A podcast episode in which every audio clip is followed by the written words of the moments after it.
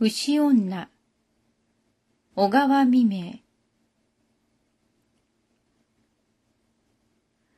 あくる年の春、また、りんごの花は真っ白に雪のごとく咲きました。そして、夏には青々と実りました。毎年、この頃になると悪い虫がつくのでありましたから、今年はどうか満足に実を結ばせたいと思いました。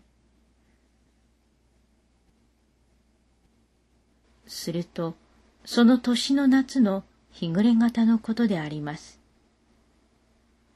どこからとなく、たくさんのコウモリが飛んできて、毎晩のようにリンゴ畑の上を飛び回って、悪い虫をみんな食べたのであります。その中に一匹大きなコウモリがありました。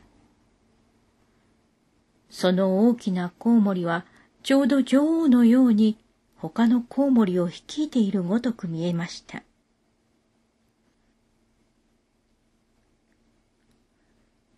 月が丸く東の空から昇る晩も、また黒雲が出て外の真っ暗な晩も、コウモリはリンゴ畑の上を飛び回りました。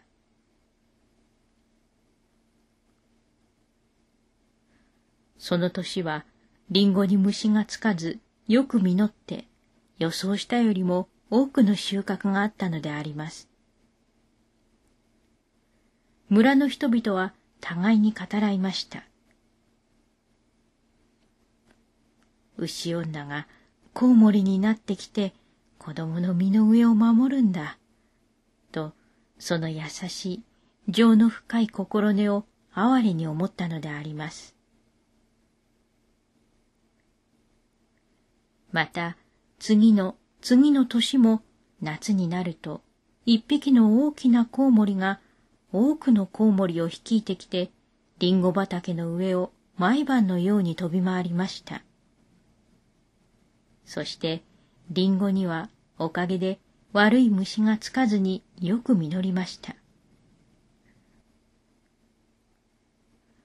こうして、それから四五年の後には、牛女の子供は、この地方での幸福な身の上の百姓となったのであります。